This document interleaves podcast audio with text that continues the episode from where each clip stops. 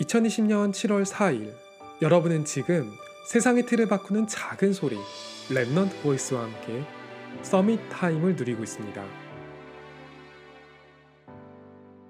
우리 가족의 기도 제목은 제가 잘 되는 거예요.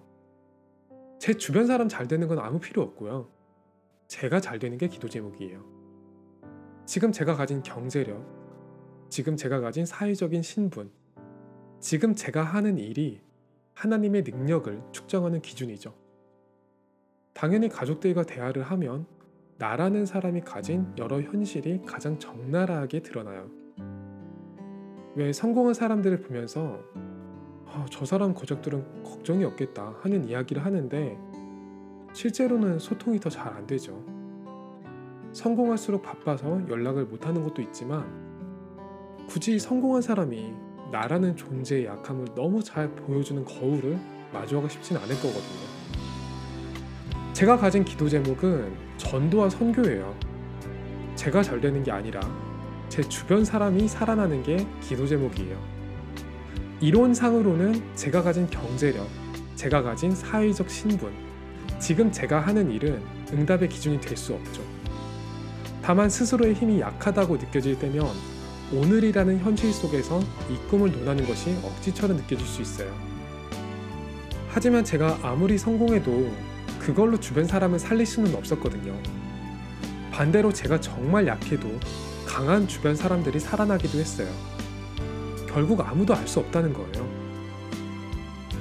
명상을 하는 걸 보면 방법은 여러 가지이지만 이론은 사실 하나예요. 나를 강하게 만들어서 오늘을 이겨내자는 거죠. 하지만 그 나라는 존재는 언제든지 다시 약해질 수 있고 내가 감당하지 못할 내일이 올 수 있어요. 기도에는 방법이 중요하지 않지만 목적은 하나예요. 나를 그리스도와 함께 십자가에 못 박고 내일을 기다리자는 거죠. 내일 내게 대단히 좋은 일이 일어나기 때문이 아니에요. 무슨 일이 있어도 하나님의 계획이 이루어지기 때문이죠. 요셉의 응답은 총리가 된 것이 아니었어요. 감옥에서도 하나님이 함께 하심을 누린 것이 최고의 응답이었죠.